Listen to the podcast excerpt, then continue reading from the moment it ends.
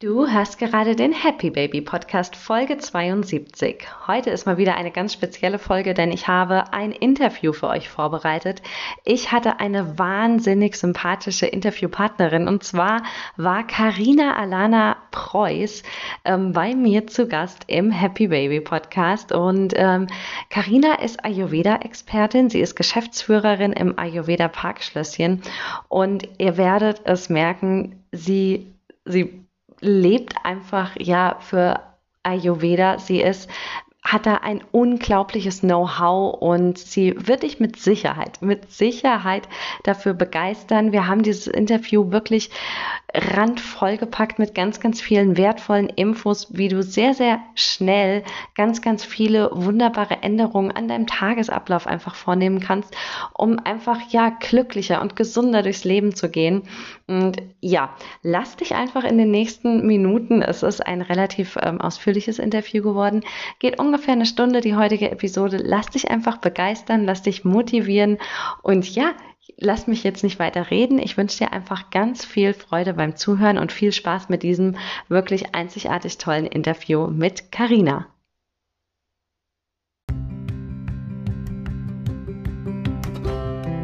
Willkommen bei Happy Baby, dem Podcast rund ums Glücklichsein und ums Mama-Sein. Ich bin Anna Rühl, Mama von zwei wundervollen kleinen Mädchen, absolute Kaffeeliebhaberin und total interessiert an allem, was mit persönlicher Weiterentwicklung zu tun hat. Mit diesem Podcast möchte ich deinen Mama-Alltag einfach glücklicher gestalten. Ich teile mit dir meine ganz persönlichen Erfahrungen, was ich tagtäglich lerne und seit neuestem gibt es sogar hin und wieder ein inspirierendes Interview hier für dich. Also Mama, mach's dir gemütlich, lehn dich zurück oder schnapp dir deine Kopfhörer und geh raus spazieren. Hauptsache, du genießt diese kleine Auszeit nur für dich. Morgen, liebe Karina. Hi. Hallo Anne. Bevor wir gleich ähm, einsteigen, würde ich dich gerne erstmal fragen, wie sah denn dein Morgen bisher aus? Sehr lustig, dass du mich das fragst, weil heute war so der absolute Anti-Ayurveda-Morgen. Normalerweise, ähm, das ist wahrscheinlich, worauf du hinaus möchtest, ähm, sieht der ganz entspannt aus und mir ist immer sehr wichtig, morgens ganz viel Zeit zu haben, damit ich nicht in Stress komme und ähm, ja, morgens so ein bisschen meine Kaffer, meine, meine Erdqualität quasi auch ähm, ja, unterstreiche, um dann eben auch umso gestärkt in den Tag zu gehen. Und das mache ich zum Beispiel damit, dass ich ähm, morgens ähm, eben gerne auch einmal snooze oder zweimal und ganz gemütlich noch mit meinem Mann im Bett kuschele und erstmal so gute Gefühle aufbaue und dann ähm, genau stehen wir auf und gehen ins Bad und zu, ähm, schaben unsere Zunge, nehmen Mundspülöl in den Mund, gehen vielleicht einmal auf Toilette und dann geht es sofort in die Küche und dort wird dann mit Mundspülöl im Mund äh, heißes Wasser gekocht und dann machen wir uns äh, jeder einen halben Liter bis Liter äh, warmes, lauwarmes Wasser fertig und genau, äh, bereiten vielleicht noch ein paar andere Sachen vor, holen vielleicht was aus dem Kühlschrank oder so. ne, also Planung für die Nahrungsaufnahme später ist auch immer Teil unseres Morgens. Nun, auf jeden Fall, dann wird das Mundspülöl ausgespuckt in ein doppeltes Zewa, um es genau detailliert zu erklären, und in den Müll getan und dann ähm, setzen wir uns hin und trinken Wasser und ähm, im besten Falle haben wir morgens danach dann ähm, natürlich eigentlich auch immer unsere Darmentleerung, das ist wichtig und vielleicht jetzt befremdlich für manche Zuhörer, aber im Ayurveda ist es für uns immer so wichtig, dass wir morgens unseren Darm entleeren und ähm, das warme, viele Wasser, das trägt dazu bei. Und genau, danach geht es weiter mit ähm, Hundegassi gehen und erstmal sozusagen den Körper aktivieren. Äh, manchmal duschen wir aber auch, also dusche ich zuerst, mein Mann duscht immer abends. Ähm, das ist jeden Morgen ein bisschen anders, je nach Zeit ähm, ja, oder nach Terminkalender. Und manchmal haben wir den Hund, manchmal auch nicht. Meistens haben wir sie aber, unsere kleine JD-Maus. Und ähm, genau, dann gehen wir spazieren. Ähm, und am liebsten meditieren wir danach noch. Das klappt leider im Moment nicht immer, da wir beide eben auch ähm, ja, viel eingespannt sind im Beruf. Und ähm, genau, also am liebsten meditieren wir nämlich eine ganze Stunde und ähm, ja, manchmal wird es dann eben nur fünf Minuten oder während dem Gassi gehen auch ähm, äh, Atemübungen, die so meditativ sind. Das äh, bauen wir da gerne auch mal mit ein, damit das quasi ähm, ja schon zwei in einem ist. ja. Und ja, dann duschen, je nachdem, wie ich gesagt habe, ich vielleicht schon erledigt oder auch nicht und äh, fertig machen, äh, mir auch vielleicht ein bisschen Zeit lassen, damit ich da auch nicht gestresst bin. Also ich mag einfach an sich morgens keinen Stress haben. Das ist mir super wichtig, dass ich nicht ähm, ja, mit Stresshormonen schon mich direkt am Morgen auflade und dann absolut den ganzen Tag über das auch spüre. Ne? Das ist mir einfach so wichtig, morgens da diese Kafferenergie, da kommen wir vielleicht gleich noch drauf zu sprechen, was das ja. heißt diese Erdenergie, dieses Gemächliche, dieses auch Urstärke in mir aufzubauen, ähm, um dann eben den Tag auch gestärkt ähm, ja, zu durchlaufen. Und um nochmal heute anzusprechen und dann äh, gebe ich das Wort wieder an dich. Also, was ganz anders. Das ist ja auch so, im Ayurveda haben wir natürlich unsere Ziele und unser Ideal, wie wir es eigentlich am liebsten leben. Und dann kommen da aber auch immer wieder Dinge aus dem Leben dazwischen. und ähm, Heute Morgen war alles Mögliche, was ich ja ganz am Anfang erzählt habe, wie immer, bis äh, zum Toilettengang. Und danach gab es äh, ja ein klein wenig Aufruhr. Wir hatten einfach ein sehr stressiges Telefonat und ähm, im Endeffekt ja, haben wir jetzt eher tatsächlich heute mal ein klein bisschen Stresshormon am Morgen gehabt und fanden wir gar nicht gut. das kann ich verstehen, ja. Aber, ne, das Leben äh, hat ja auch noch andere Dinge bereit, nicht immer nur perfekte Routine jeden Morgen gleich, ohne dass irgendwie mal was dazwischen kommen kann. Absolut. Und ich bin da voll bei dir. Ich versuche das immer genauso entspannt anzugehen. Jetzt, ich habe ja zwei kleine Kinder. Da ist es natürlich nochmal was ganz anderes, wie so ein Morgen aussieht. Ähm, aber auf jeden Fall, da hat man auch Möglichkeiten. Ich würde gerade direkt nochmal drauf einsteigen. Du hast gesagt, morgens, du, du, gehst ins Bad mit deinem Mann und dann machst du ähm, Öl ziehen. Mhm. Kannst du dazu nochmal sagen, ähm, was nimmt man denn da für ein Öl? Ich muss mal ganz ehrlich sein, ich wollte das die ganze Zeit schon immer mal ausprobieren. Dann habe ich es gemacht und ich glaube, ich habe das schlechtest geeignetste Öl genommen, was ich hatte von meiner Tochter fürs Breikochen. Irgendein Rapsöl und es war so widerlich. Ja, glaube ich. Ich glaube, ähm, ja. Was also, nimmst du denn für ein Öl? Wir haben unser eigenes äh, im Ayurveda Parkschlösschen, also ne, das ist unser Unternehmen, unser Hotel. Da haben wir unser eigenes herstellen lassen schon vor Jahren und das ist auch ein absoluter Verkaufsschlager und wir benutzen das auch tagtäglich selbst. Das ist auf Sesamölbasis, also gereiftes Sesamöl. Das ist so eine bestimmte Art und Weise, wie man das reift. Und das macht unser Hersteller. Und da drin sind dann noch vier Kräuter ähm, drin, ja, verarbeitet in einer ganz bestimmten ayurvedischen Kochweise. Äh, und die sind gut für den Mundrachenraum. Das heißt, na, da ist drin Thymian, Salbei, Kamille. Ach nee, ich glaube, es sind nur diese drei. Mhm. Es sind mhm. nur eine vier. Genau. Und dieses Mundspülöl, also an sich ist Mundspülöl morgens oder wann auch immer man das in den Mund nimmt, beim allerersten Mal absolut befremdlich. Also so einen großen Schluck Öl im Mund ist total komisch. Und ich habe das allererste Mal gedacht, das schaffe ich niemals. Mhm, so ging es mir auch. Ja, und ich habe das dann ausgespuckt, völlig angewidert und habe dann gedacht, okay, das kann ich mir jetzt gar nicht vorstellen, dass das so viele Menschen machen jeden Morgen. Warum? Also, ne, also es war für mich wirklich Horror. Und habe ich das wieder ausgespuckt und auch zwei Jahre gewartet, bis ich mich nochmal dran gewagt habe. Und dann habe ich aber einen Trick rausgefunden für mich und zwar, dass ich einfach das Öl in den Mund gebe und nicht hinschmecke, als wäre es Essen, sondern einfach mich beschäftige mit dem, dass ich zum Beispiel auf Toilette gehe oder dann direkt eben in die Küche und Sachen erledige und das so nebenbei im Mund halte und vielleicht ne, noch ein bisschen durch die Zähne ziehe und so. Aber irgendwie habe ich mich jetzt so gut dran gewöhnt, schon seit vielen Jahren, dass ich das wirklich gar nicht mehr so wirklich schmecke. Also die Wahrnehmung ist da einfach weggerückt, weil es Routine geworden ist und weil ich mich beschäftige. Mhm. Okay, also ich glaube, ich muss auf jeden Fall mal das Öl wechseln und mal mhm. deinen Tipp äh, versuchen. Ja, okay, Karina, lass uns mal von morgen weggehen und jetzt nochmal so das große Ganze sehen. Ayurveda. Aus, mit deinen Worten, was würdest du sagen, was ist Ayurveda? Wenn ich dich jetzt frage, wie würdest du es kurz und knackig beschreiben? Was ist das? Ayurveda heißt ja übersetzt vom Sanskrit das Wissen vom Leben. Und ich sage immer, das ist unser, unser Handbuch oder unser Beschreibungsbuch von Körper und Geist und von diesem System. Ne? Das ist ja quasi die komplexeste und genialste Maschine neben natürlich dem ganzen Erdball und dem Universum selbst, mhm. ähm, die so auf dieser Erde wandelt und entsprechend ähm, kriegen wir ja zum Beispiel zu jedem Küchengerät immer eben so ein Handbuch. Ne? Und das meine ich. Das ist so ein Handbuch für die Maschine Körper, Geist. Und da steht genau drin, wie hat man äh, den, ne, dieses System oder diese Maschine zu benutzen, wie hält man sie am besten in Stand, wie kann man sie pflegen, wie kann man sie äh, auch mal grundreinigen und ähm, genau, wie schaut man einfach, dass die Überlebensdauer die, die längste ist und die Funktionen am besten also erfüllt werden können. Und das ist ähm, eben Ayurveda. Ayurveda ist das mitunter oder man sagt auch oft das älteste Medizinsystem der Menschheit. Ähm, es ist mehrere tausende Jahre alt und kommt ursprünglich aus Indien, beschreibt aber die Naturprinzipien, die in uns ähm, als Naturprodukt Mensch, aber die auch in der Natur um uns herum walten. Und die haben per se erstmal nichts nur mit Indien zu tun, sondern äh, sind überall komplett auf dem ganzen Globus anwendbar.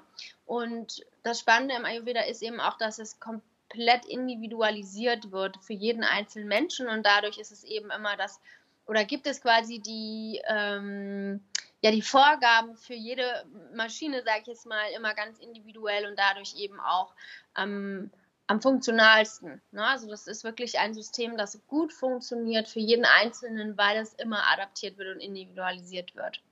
Das muss ich sagen, das persönlich liebe ich auch irgendwie so, dass es eben nicht nur, okay, es gibt eine Lösung für alle. Du machst das und das funktioniert für alle und dann ähm, bist du gesund, glücklich, keine Ahnung, sondern es wird eben individuell geschaut. Und ähm, vielleicht ist das so ein kleiner ähm, guter äh, Zeitpunkt, um mal auf die verschiedenen Typen im Ayurveda zu sprechen zu kommen. Du hast vorhin schon was von Kapha, glaube ich, gesagt. Welche drei Typen gibt's denn da? Wie, ähm, ja, wie heißen die? Und vielleicht kannst du mal beispielhaft so ein paar ja, typische Eigenschaften sagen, dass vielleicht die Hörerinnen so, sich ein bisschen wiederfinden können und so mal grob einordnen können. Mhm. Also, wir nennen äh, diese Bioenergien im Ayurveda Doshas und das gibt drei Stück, hast du ja gerade schon erwähnt: Vata, Pitta und Kapha. Und wir müssen uns das so vorstellen, das sind quasi Regelenergien, die in uns und in der Natur um uns herum einfach walten. Und ähm, am Anfang ist es immer so ein bisschen schwer, sich das vorzustellen, aber ich gehe gleich ins Detail und manchmal braucht es einfach mehrere Podcasts oder Bücher, um so richtig zu verstehen. Aber es ist absolut ähm, ja, grandios, das System, und ich wende das auch täglich an. Also, ähm, Vata ist die Bioenergie, die hinter allem, was kommuniziert und sich bewegt, steht. Ja, also zum Beispiel, dass die Welt sich dreht, dass Flüsse fließen, dass Wind fliegt, dass ähm, unsere Gliedmaßen sich bewegen, unsere Augenlider sich öffnen und schließen, unsere Muskeln sich bewegen, unser Blut fließt und so weiter. Ne? Also all das ist ja Bewegung und Kommunikation, ähm, das eben ständig auch Informationsaustausch zwischen allen möglichen Instanzen ähm, stattfindet, in unserem Körper eben auch zwischen den ganzen Zellen, den Organen, den ganzen Funktionen und so weiter und so fort. Pardon, da kam gerade eine Message rein. Ähm, dann eben ähm, auch, dass wir untereinander kommunizieren, zwischenmenschlich und so weiter und so fort. Und diese Vata-Energie kümmert sich eben entsprechend also um ähm, alle möglichen Funktionen im Körper. Und das lasse ich jetzt mal vielleicht aus, weil das ein bisschen tief ist, aber wir haben ähm, quasi so eine Art Typenlehre im Ayurveda, dass wir sagen, es gibt Menschen, die haben mehr Vata-Energie in sich walten und die sind dann eben auch der absolut kommunikative Typ, der Typ, der sich viel bewegen möchte, der auch am liebsten ständig neuen Input braucht und ganz gerne eben ähm, Neues lernt, kreativ ist, feinfühlig sensibel ist, ähm, eher auch schlanker gebaut, weil ne, die sind einfach so die Luftikusse, sage ich mal, die Elemente, die zu Vata gehören, sind übrigens auch Luft und Äther. Und also es sind Menschen, die sind eher feingliedrig und ähm, äh, haben eher so auch spröderes Haar, vielleicht einen längeren, schmaleren Kopf. Und ja, also da gibt es körperliche wie mentale äh, Eigenschaften, die quasi einen Vata-Typen ausmachen. Und hauptsächlich kann man das alles unter diesen Schirm Kommunikation und Bewegung stellen. Das mal so ganz grob. ja, super. Zum Peter. Ähm, Pitta ist die Transformations- und Energetikenergie. Das heißt, ähm, Energetikenergie hört sich lustig an, aber also die Transformationsenergie und die Energetik.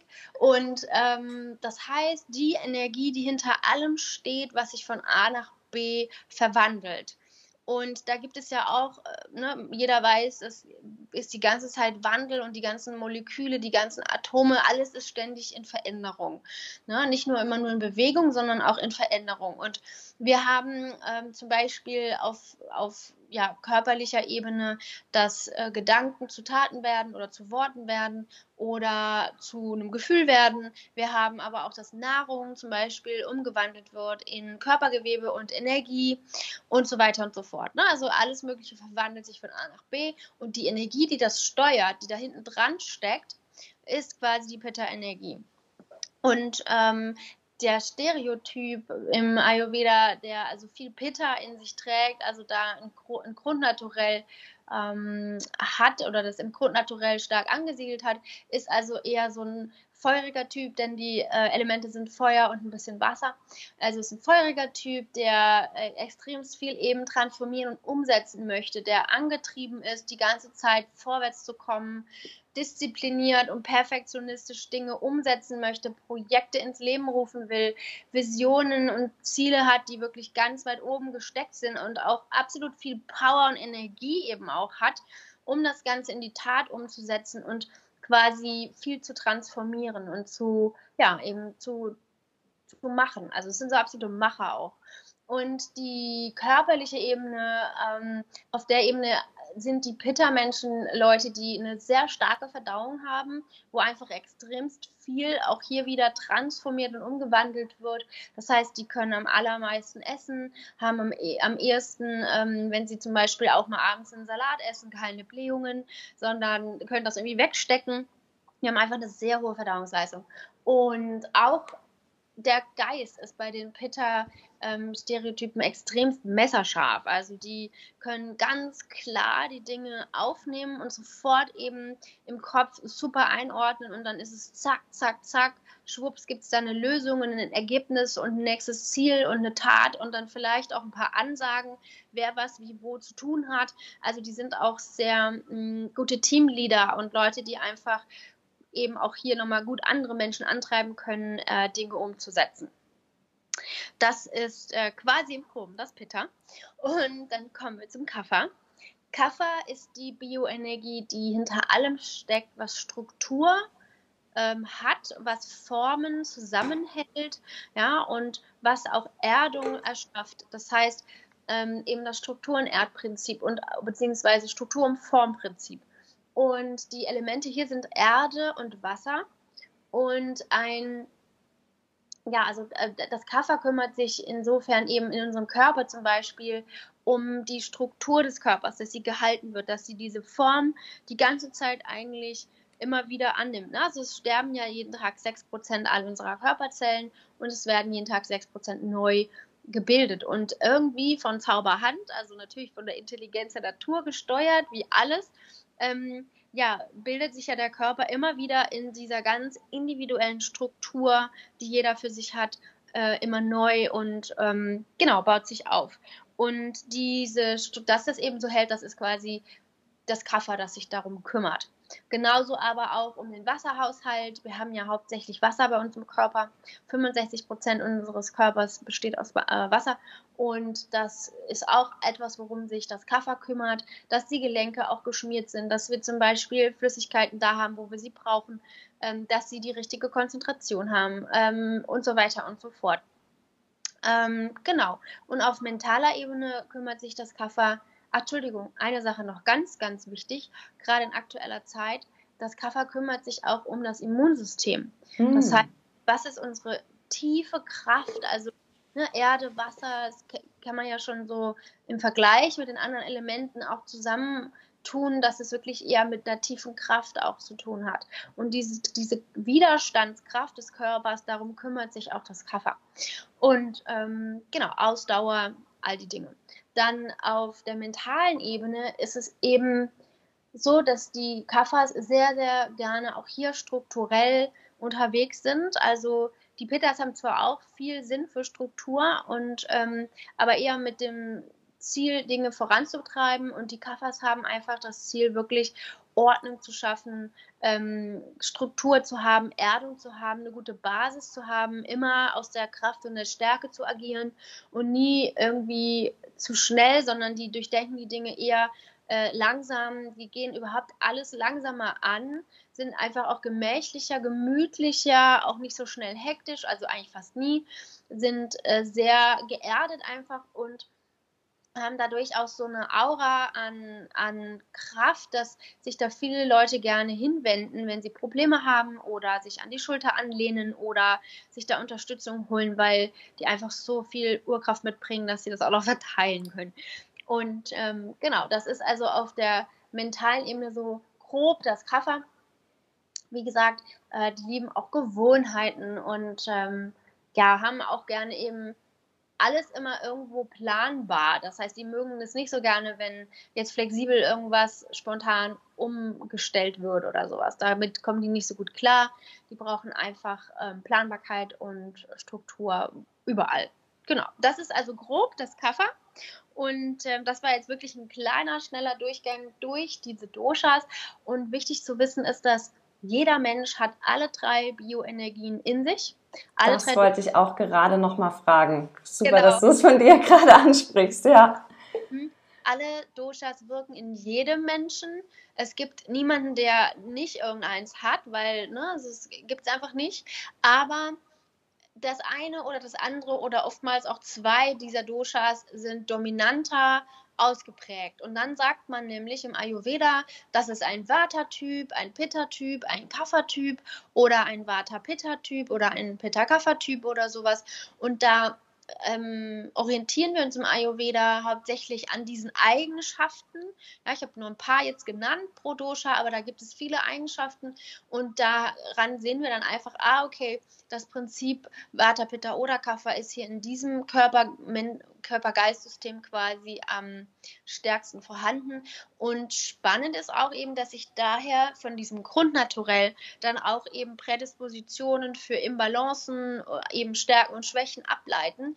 Und ähm, da dann natürlich auch, wenn dann zum Beispiel ein Mensch aus der Balance gerät, bis hin zu, dass er vielleicht krank wird oder sogar chronisch krank wird, der Ayurveda-Experte bzw. Ayurveda-Mediziner genau hinschauen kann, wo ist eigentlich das Grundnaturell dieses Menschen und wie steht er aktuell da, ähm, wo sind die Imbalancen und wie äußern die sich und da kann der richtig viel in der Tiefe von ableiten und eben genau schauen, aha, da hat der Mensch gegen sein Grundnaturell, also nicht im Einklang mit dem ja mit der Natur gelebt und anhand dessen sind diese Imbalancen und Krankheiten auch entstanden.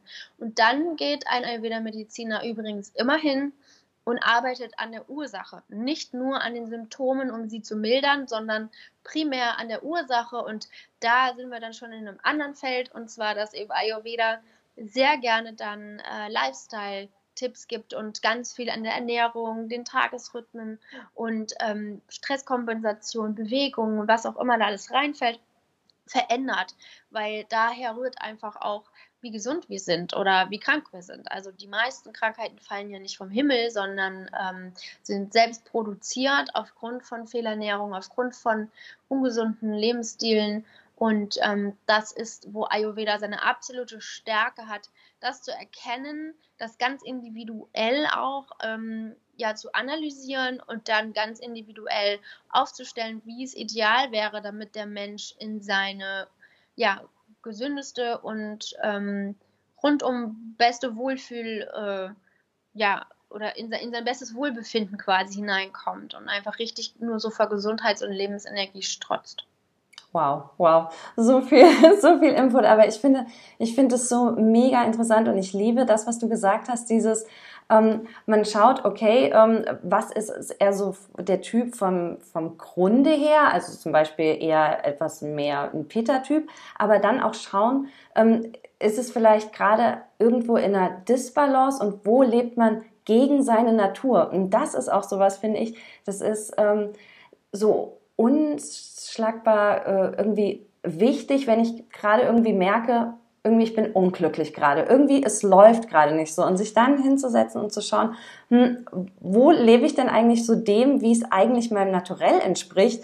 Und oder laufe ich gerade irgendwie komplett dagegen? Und was kann ich da gerade tun, um das wieder in die Balance zu rücken? Ich finde es super, super, super spannend. Ja, ist es auch.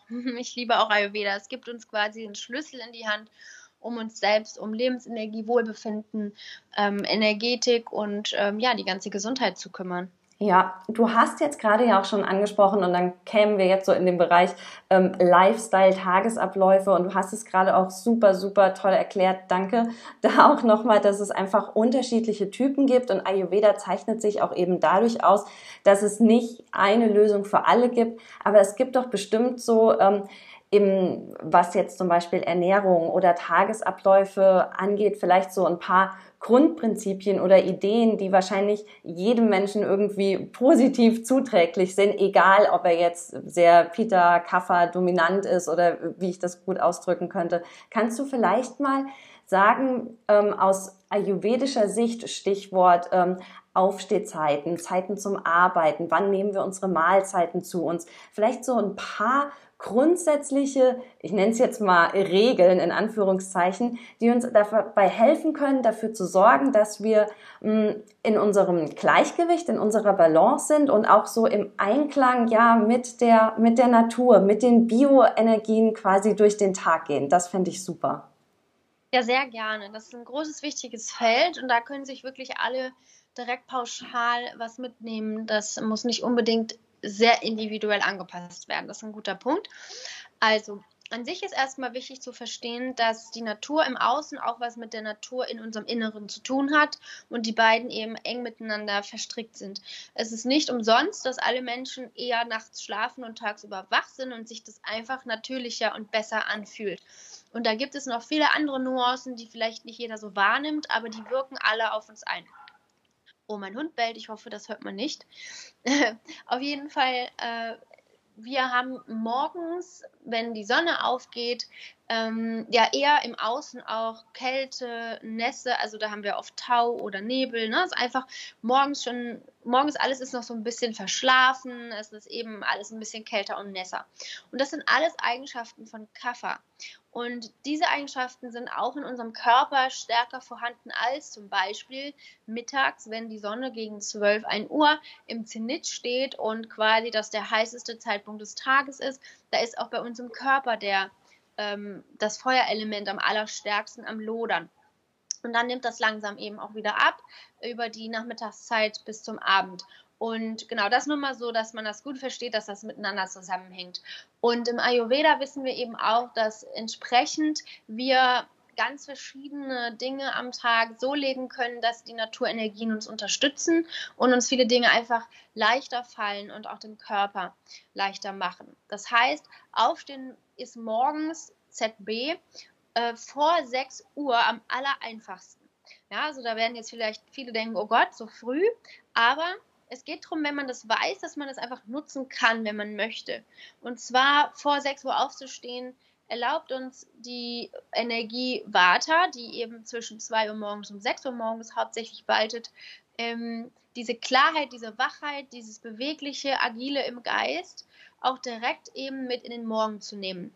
Heißt, wenn man vor 6 Uhr aufwacht, meinetwegen 5, halb 6, Viertel vor 6, ähm, 6, dann merkt man schon alleine beim Aufwachen, dass der Geist viel schneller einfach da ist und man nicht so viel Trägheit mit in den Tag nimmt, wie wenn man zum Beispiel um sieben, halb acht aufsteht.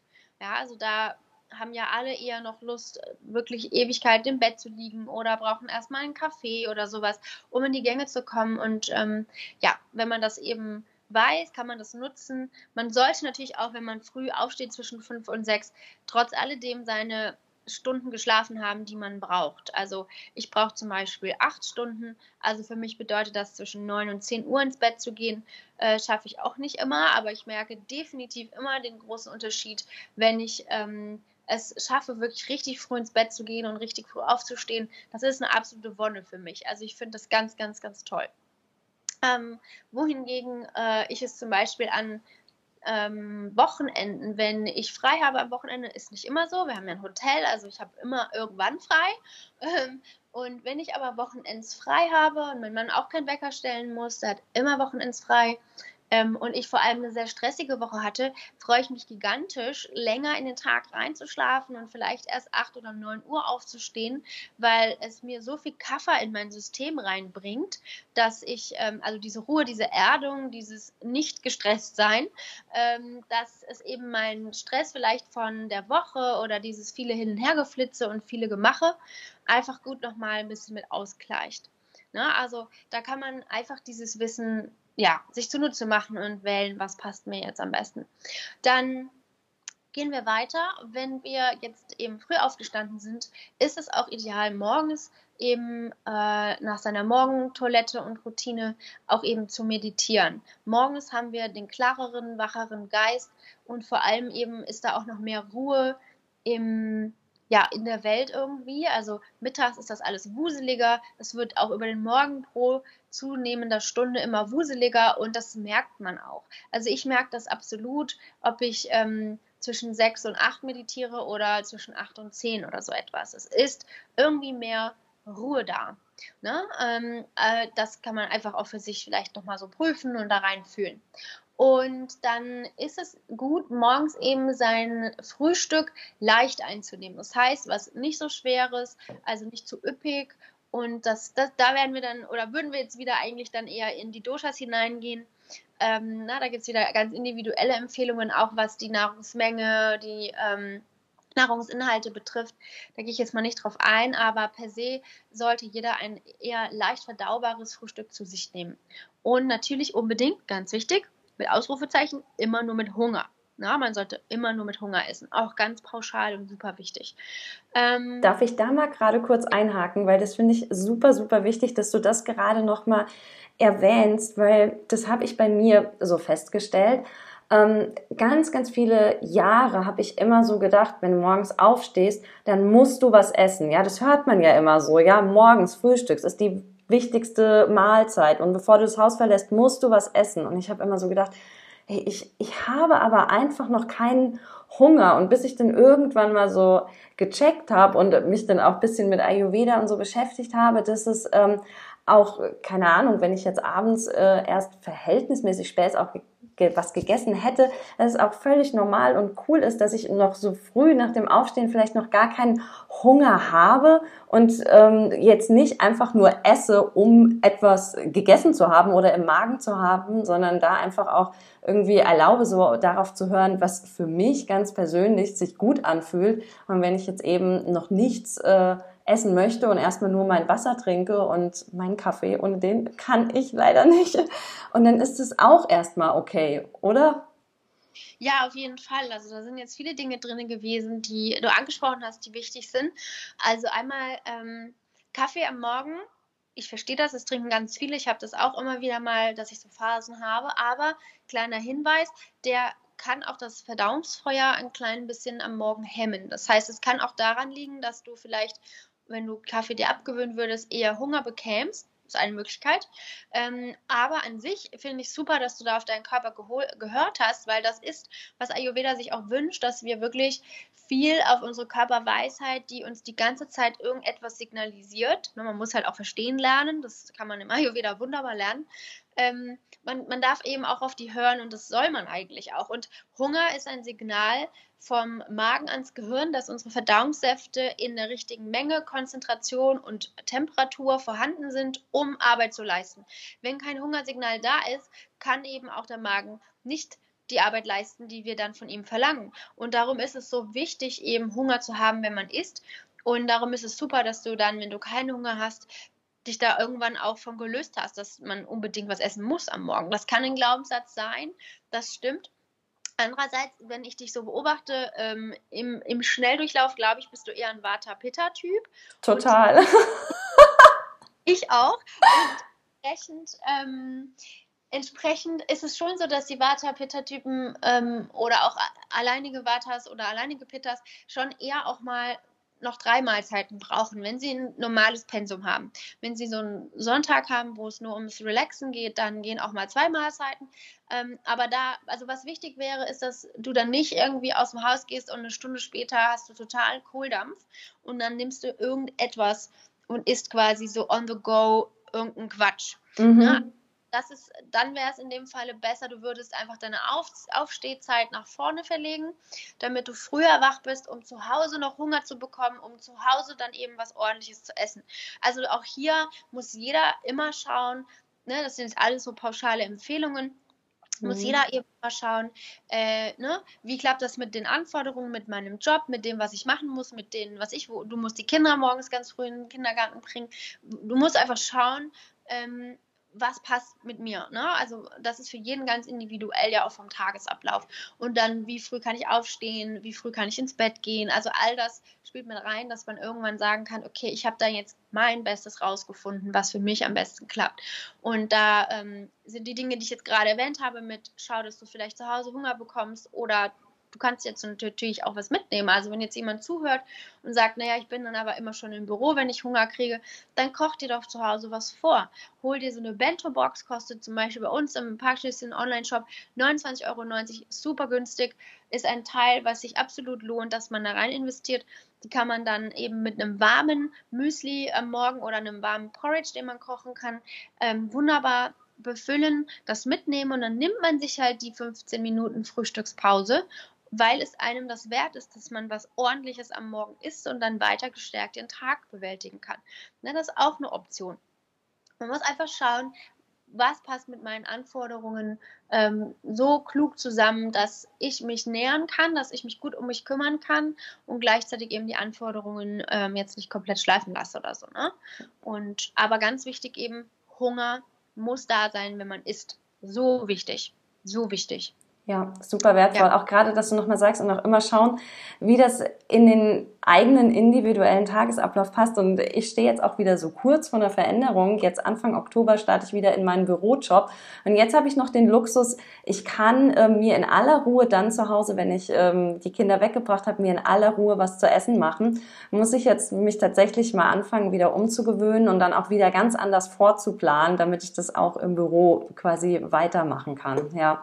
Absolut. Und genau, dann gehen wir dann nochmal weiter in den Tag. Also, ähm, wir haben jetzt das Frühstück besprochen und dann äh, gehen die meisten ja dann auch aus dem Haus raus. Wie gesagt, sehr gut, man hätte vorher noch zu Hause den Darm entleert. Das ist auch ganz pauschal eine wichtige Geschichte, weil je wenn der Darm morgens einmal leer ist, ähm, also 100% leer wird er nie, also außer man hat Abführtage, aber wenn so ganz normal im normalen Geschehen, dann geht da eben ein Teil davon von der Darmfüllung raus und entsprechend haben wir dann dadurch auch wieder mehr Platz über den Tag neue Nahrung aufzunehmen und wenn es unten freier ist, dann ist auch der Kopf tatsächlich freier. Das hängt auch miteinander zusammen.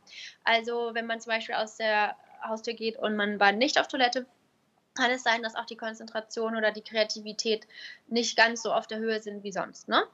Gut, dann kommen wir eben dahin, dass die meisten jetzt irgendeiner Tätigkeit nachgehen, äh, zu Hause oder im Büro oder wo auch immer. Ähm, und dann kommt irgendwann ja die Mittagszeit. Und es ist im Ayurveda so, dass die allerwichtigste Mahlzeit am Tag definitiv die Mittagsmahlzeit ist, weil wir im Ayurveda eben immer davon ausgehen, wir müssen schauen, wie ist der Esser, also der Mensch, der isst, wie ist der Motor, der Verdauungstrakt da beschaffen. Und wie gesagt, wir haben alle, wenn die Sonne im Zenit steht, also quasi dieses Feuerelement, Verdauungselement, Pitta, Transformationskraft am stärksten vorhanden ist, haben wir das auch am, am stärksten in uns vorhanden. Und dann heißt es, wir können da am allerbesten und am meisten verdauen. Darum sollte da die Hauptmahlzeit, also die größte Menge und Vielfalt an Nahrung eben ähm, ja, passieren oder angesiedelt sein. Und natürlich auch hier wieder ganz wichtig mit Ausrufezeichen, man sollte dabei Hunger haben. Nicht jetzt sagen, ach, ich habe jetzt hier irgendwie um halb zwölf nochmal gesnackt, weil dann habe ich, was ich, kein Frühstück gegessen und hatte Hunger und habe dann 1 Uhr Mittagspause und muss jetzt da eine riesen, ähm, eine riesen Mahlzeit reintun, weil äh, das ist die Mittagszeit, obwohl man eigentlich gar keinen Hunger hat. Ne? Dann hat man natürlich die Verdauungsleistung wieder nicht. Man muss den Hunger verspüren und ideal und intelligent geplant ist es natürlich so, dass man sein Frühstück, Mittag und Abendessen so timet und auch von den Mengen eben so aufnimmt, dass es mit dem eigenen Verdauungsfeuer zeitlich hinkommt, dass man dann eben zur Mittagszeit ähm, Hunger hat. Ne? Also das mag vielleicht erstmal ein bisschen verkrampft äh, sich anhören oder irgendwie so obergeplant, aber wenn man sich über wahrscheinlich Jahre oder erstmal auch erstmal über Wochen, Monate so gut kennenlernt und so gut spüren lernt, in welchen Mengen kann ich was, wann, wie essen mit meinem Verdauungsfeuer, damit das quasi zeitlich dann auch gut passt, dann hat man das irgendwann drinne. Also für mich ist das absolut normal und Routine geworden. Ich denke da gar nicht mehr drüber nach. Das sitzt einfach. Ne? Und naja, auf jeden Fall, also Mittagessen, Hauptmahlzeit, am besten zwischen 12 und 1 oder 12 und 2 Uhr. Und dann kommt ja die Nachmittagsphase. Idealerweise ist man nicht müde vom Essen. Also wenn man müde ist nach dem Essen, hat man entweder zu wenig nachts geschlafen, kann passieren, ähm, oder man hat zu viel gegessen, zu spät gegessen oder ohne Hunger gegessen.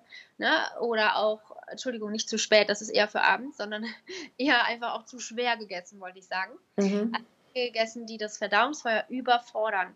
Und das sind Indizien, wo man einhaken sollte und sich das merken sollte und sagt, okay, hoch, das war jetzt wohl nicht ideal, was kann ich das nächste Mal besser machen? Und schauen, dass man eben immer nach den Mahlzeiten gestärkt aufstehen kann und nicht geschwächt, ne? sondern energetisiert und, und nicht komplett ausgelaugt. Das ist wirklich ein Unterschied, der ist möglich. Man muss nicht nach dem Essen müde sein. Und es ist irgendwie so, es ist eigentlich für so viele einfach so normal. Nach so einer großen, warmen Mahlzeit, boah, jetzt muss ich mich erstmal hinlegen, gell? Das ist ja der Punkt, aber das soll so gar nicht sein, weil wir essen ja wegen zwei, aus zwei Gründen. Wir nehmen Nahrung auf als Mensch, um A, neue Bausteine für unsere 6% an Zellen, die jeden Tag neu gebaut werden müssen, zu bekommen und B, um Energie zu bekommen. Und wenn wir wenn wir so viel Schwere und Müdigkeit eben verspüren, dann haben wir unser Verdauungsfeuer absolut überfordert und dann baut unser Verdauungstrakt nicht nur Energie und Bausteine, sondern auch unverdaute Nahrungspartikel, also quasi eigenes eigens produzierter Stoffwechselmüll, sage ich jetzt mal so. Ja, also wenn wir uns vorstellen, wir haben 100% Verdauungsleistung, wir haben richtig gut Hunger ähm, und wir essen aber für 120% Ja, also alles mhm. im Leben hat ja irgendwo auch seine Grenzen, auch unser Körper und seine Funktionen. Und die können auch mal überfordert werden. Sehr einfach sogar. Und das heißt, wenn wir dann diese 20% Überessen haben und dann können wir nicht verlangen, dass unser Magen-Darm-Trakt dann das genauso gut wie die anderen 100% verdaut. Das heißt, es werden einige Moleküle angedaut, verkleinert, aber nicht final verkleinert, weil einfach die Enzymleistung ausgeschöpft war. Die haben sich um die 100% gekümmert, die Enzyme, und dann war aber Schicht im Schach. Verstehst du? Dann werden die anderen nicht final aufgespalten, können also auch nicht als Zellmaterial für Zellbausteine eingesetzt werden und werden ergo einfach nur in unserem Magen-Darm-Trakt als unverdaute Nahrungsmoleküle rumtümpeln. So ein bisschen wie Plastikmüll im Ozean. Das tümpelt auch einfach so rum und wird nicht abgebaut und ist nicht einsetzbar. Einfach quasi Verstopfungen irgendwo, kleine ja, Störenfriede. Und das gleiche passiert eben auch oftmals, wenn wir eben zu viel essen, zu spät essen, abends zu spät, äh, zu schwer essen, Dinge essen, die wir nicht gut verdauen können. Das Verdauungsfeuer einfach überfordern. Und das sollte man unbedingt vermeiden. Das macht erstens müde. Und zwar auch permanent, wenn man immer mehr davon ansammelt. Das kann Kilos im Körper ausmachen. Ähm, und das kann auch äh, immer mehr, je mehr man von diesem, wir nennen das im Ayurveda Ama, je mehr man von diesem Ama akkumuliert, ähm, kann das eben auch eine gute Krankheitsherdbasis ähm, ja, einfach darstellen oder werden. Insofern ist in keinem Falle gut, äh, sein Verdauungsfeuer so zu überfordern und ohne Hunger zu essen oder zu spät und zu schwer und Co. Weil man einfach sich da selber mit die Gesundheit und die Energie abgräbt, anstatt dass man sich, auch wenn es gesundes Essen ist, wenn es nicht verdaut wird, dann hilft dir das halt einfach nicht. Ne? Das finde ich super. Du hast es auch gerade so, so toll erklärt. Danke dafür nochmal. Und ähm, einfach finde ich gerade dieses nicht zu viel essen, nicht zu schwer essen. Ähm, das ist ein super easy umsetzbarer Tipp, ohne dass wir jetzt genau tief reinsteigen müssen. Was für ein Typ bin ich und mit welchen Gewürzen und wie kann ich das optimaler für meine Konstitution machen? Vielleicht einfach mal bei den Basics beginnen und mal zu schauen, einfach nicht mehr zu essen, als du gerade Hunger hast oder wie es deine, dein Körper gut verdauen kann. Ja, absolut.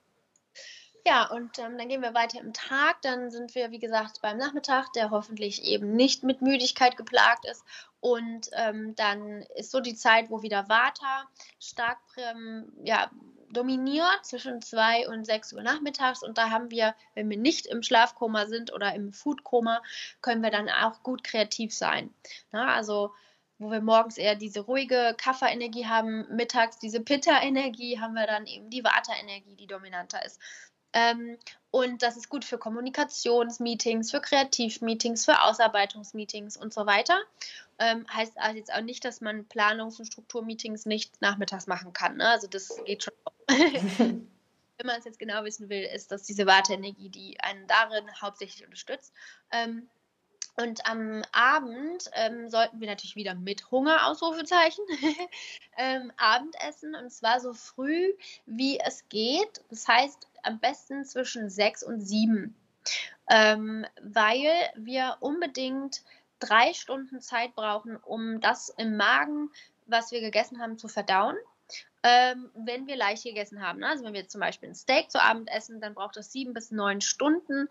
Äh, dann müsste man und man soll nicht mit vollem Magen eben ins Bett gehen. Das ist definitiv nicht förderlich. Das bildet eher wieder von diesem Ama, weil der Magen dann auch aufhört, so richtig gut zu arbeiten. Entsprechend braucht man also, sollte man diese Verdauungsphase im Magen abgeschlossen haben, wenn man schläft. Und zur Schlafenszeit kommen wir gleich noch, aber die beginnt idealerweise um 10 Uhr. Das heißt, wenn wir um 7 Uhr das Essen im Magen haben, sollte es so leicht sein, also eher habt, also es sollte unbedingt vegetarisch sein und keine Rohkost. Ne? Das ist ziemlich simpel. Ähm, dass man, dass man das quasi in drei Stunden gut verdauen kann. Also die erste Stufe, wie gesagt. Und dann sollte man eben um 10 Uhr ins Bett gehen. Das ne, haben wir ja vorhin schon besprochen, dass wir eher früh ins Bett gehen anstreben können, A, um besser früher aufzustehen, aber B, und jetzt kommt da noch ein wichtiger Punkt, die Regeneration im Schlaf ist ja unfassbar wichtig für uns Menschen. Ein riesen, riesen wichtiger Punkt, um gesund durchs Leben zu kommen, ist wirklich guter, tiefer, qualitativ hochwertiger Schlaf. Und dieser Schlaf ist am, am qualitativsten am, und vor allem auch am regenerativsten immer zwischen 10 Uhr abends und 2 Uhr morgens. Diese vier Stunden sind Gold wert. Die sind die wichtigsten Schlafstunden. Ja, und für alle Mamas, die jetzt dazu hören, sich denken, oh mein Gott, da stört mich mein kleines Kind zweimal in dieser Zeit, ist dann so, Phasen gehen vorbei, aber versucht irgendwie alle so hinzutrainieren, dass diese Tieffa äh, Tiefschlafphasen äh, oder diese Tiefschlafphase in diesen vier Stunden so lange und tief wie möglich auch vonstatten gehen kann. Ja, und später ab 2 Uhr morgens ist dann wieder die Phase, dass bis 6 Uhr morgens dieses Vata eben mehr waltet und ähm, da, da ist wieder der Schlaf ein bisschen unruhiger, beziehungsweise auch sensibler. Da sind eher die Leute, die gestresst sind, die dann mal so zwischen drei und vier auch aufwachen und sich wundern, wieso.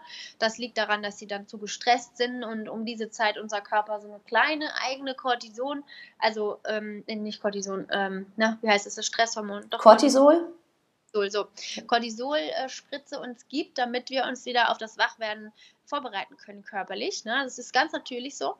Und wenn da schon zu viel Stresshormon im Körper vorhanden ist, vom stressigen Tag, der stressigen Woche und man sich nicht hat vom Schlafengehen um den Abbau der Stresshormone gekümmert hat, durch Meditation, kleinen Spaziergang oder was auch immer, ähm, dann kann es sein, dass man eben nachts durch dieses extra Cortisol dann aufwacht. Ne? Also zwischen drei und vier ist es meistens der Fall. Aber ähm, nochmal, um zurückzugehen zu diesen vier wichtigsten Stunden zwischen zwei und zehn, das ist eben die Pitta-Phase, die Verdauungsphase in, An in Anführungszeichen der ähm, Mentalebene und wo auch die Stoffwechsel, ähm, die, die, die Gewebsstoffwechsel ihre letzte Verdauungsstufe quasi, nachdem dass wir gegessen haben, das Ganze ausklamüsert wurde, dann im Körper verteilt wurde und jetzt eben zu Zellbausteinen oder als Zellbausteine eingesetzt werden, wo Zellen sich dann eben draus bilden. Ne? Das ist die letzte Verdauungsstufe. Und äh, das ist hauptsächlich in dieser Zeit ganz, ganz ähm, aktiv. Also das ist zwar den ganzen Tag aktiv in uns, aber gerade in diesen vier Stunden teilen sich die Zellen auch nochmal besonders oft und viel und nicht umsonst braucht der Körper diese tiefe, tiefe Tiefschlafruhe, weil da einfach so viel auf Körper- und mentaler Ebene passiert, was wir nicht aktiv mitbekommen sollen. Weil wären wir aktiv und wach, würden wir unsere Energie nach draußen ausgeben. Wir würden sie ausgeben für Beschäftigung, für äh, ich will ein Hobby nachgehen oder ich will was arbeiten oder ich will Gedanken nachgehen oder ich will ein Gespräch führen oder ich will Sport machen. Ne, man gibt die Energie im Außen dann aus quasi. Wir brauchen aber in dieser Nachtsphase die ganze Energie, die wir zur Verfügung haben für innere Prozesse. Eben darum sollte man nichts im Magen haben und nicht wach sein und sie quasi nach außen ausgeben ne? oder quasi im Magen verschwenden, sondern wir sollten diese Energie komplett eben dem Körper zur Verfügung stellen, indem wir tief schlafen und um gute Schlafhygiene drumherum auch kümmern, dass wir zum Beispiel abgedunkelt schlafen, ohne WLAN schlafen, ohne Handys neben dem äh, Bett schlafen. Natürlich mit Kindern, die kannst du ja nicht abstellen wie ein WLAN. Aber ähm, ne, dass wir einfach versuchen, irgendwie alles so hinzudeichseln, dass wir den tiefsten, regenerativsten Schlaf haben können in diesen vier Stunden. Und mhm. ähm, dann hat man einfach am nächsten Tag viel mehr Energie und kann den Tag besser bewältigen. Also das, das ist jetzt. Absolut, ja. Also ich kann vielleicht mal von meiner letzten Nacht erzählen und wahrscheinlich muss ich meiner kleinen Tochter total dankbar sein, weil sie war um 10 Uhr nochmal wach, dann hat sie nochmal was getrunken, dann bin ich auch schlafen gegangen und bin fix eingeschlafen und dann war es so halb zwei rum, bis sie wieder wach wurde. Das heißt, sie hat mir vielleicht jetzt nicht ganz die vier Stunden, aber ich habe auf jeden Fall dreieinhalb Stunden schon mal tiefen, tollen, guten, in den tollen Zeiten Schlaf abbekommen. Und ähm, das merke ich, das war natürlich auch mal anders. Und ähm, ja, es ist ja auf jeden Fall schon mal ein, ein kleiner Schritt in die richtige Richtung. Absolut, und du merkst den Unterschied, oder? natürlich, natürlich. Also das ist ein ganz großer Unterschied, ob sie irgendwie um neun und um elf und um eins oder ob man einfach, ne, quasi, wenn ich schlafen gehe, ist sie dann auch nochmal wach und dann, dass man gemeinsam nochmal so drei, vier Stündchen schläft, das ist super. Und dann natürlich eben nochmal bis in den Morgen rein. Ja, Schlaf ja. ist echt auch so eines meiner, meiner Lieblingsthemen. Ich hatte mal, ja, vor fünf Jahren hatte ich eine Zeit, das war noch vor den Kindern, auch eine Zeit, wo ich wirklich richtig, richtig schlecht geschlafen habe. Und deswegen ist Schlaf so etwas, was mir wirklich so wichtig ist und woran ich mich aber auch selbst immer wieder erinnern muss. Und ähm, das kennen bestimmt eben auch die Mamas abends ist natürlich die Zeit, da schlafen die Kinder, da hat man dann quasi endlich mal Ruhe und man denkt sich, okay, und jetzt mache ich noch das, das und das und dann ist man irgendwie bis elf, halb zwölf auf. Aber ich bin wirklich mittlerweile sehr, sehr gut darin geworden, mir zu sagen, okay, Anna, egal was du alles noch Tolles machen könntest, das Wertvollste, das Allerwertvollste, was du dir gerade geben kannst, ist jetzt auch ins Bett zu gehen. Mhm. Und ja, so klappt es eigentlich ganz, ganz gut. Ja, das hast du schön gesagt und es ist tatsächlich genauso. Ja, und jetzt sind wir einmal durch den ganzen Tag gegangen mit, glaube ich, unfassbar vielen Tipps. Also super wertvoll, Karina. Ja. Und ich weiß auch, dass du gleich in dein Hotel musst. Ich ja. möchte dir aber natürlich gerne nochmal die Gelegenheit geben, nochmal kurz, wenn die Leute jetzt denken, oh, wow, die Karina, die erzählt hier alles so toll und schön. Wie kann ich mit Karina in Kontakt treten? Was macht Karina? Erzähl doch einfach mal ein bisschen noch zum Ende. ja, also genau, ich bin ja Geschäftsführerin unseres Ayurveda-Hotels, was wir seit 27 Jahren in unserer Familie betreiben. Und dort führen wir hauptsächlich Panchakarma-Kuren durch. Das äh, ist ein ganz großes Feld für sich. Also das sind die tiefgreifendsten Detox-Kuren, die es so gibt und ähm, zumindest die ich kenne und richtig, richtig powerful.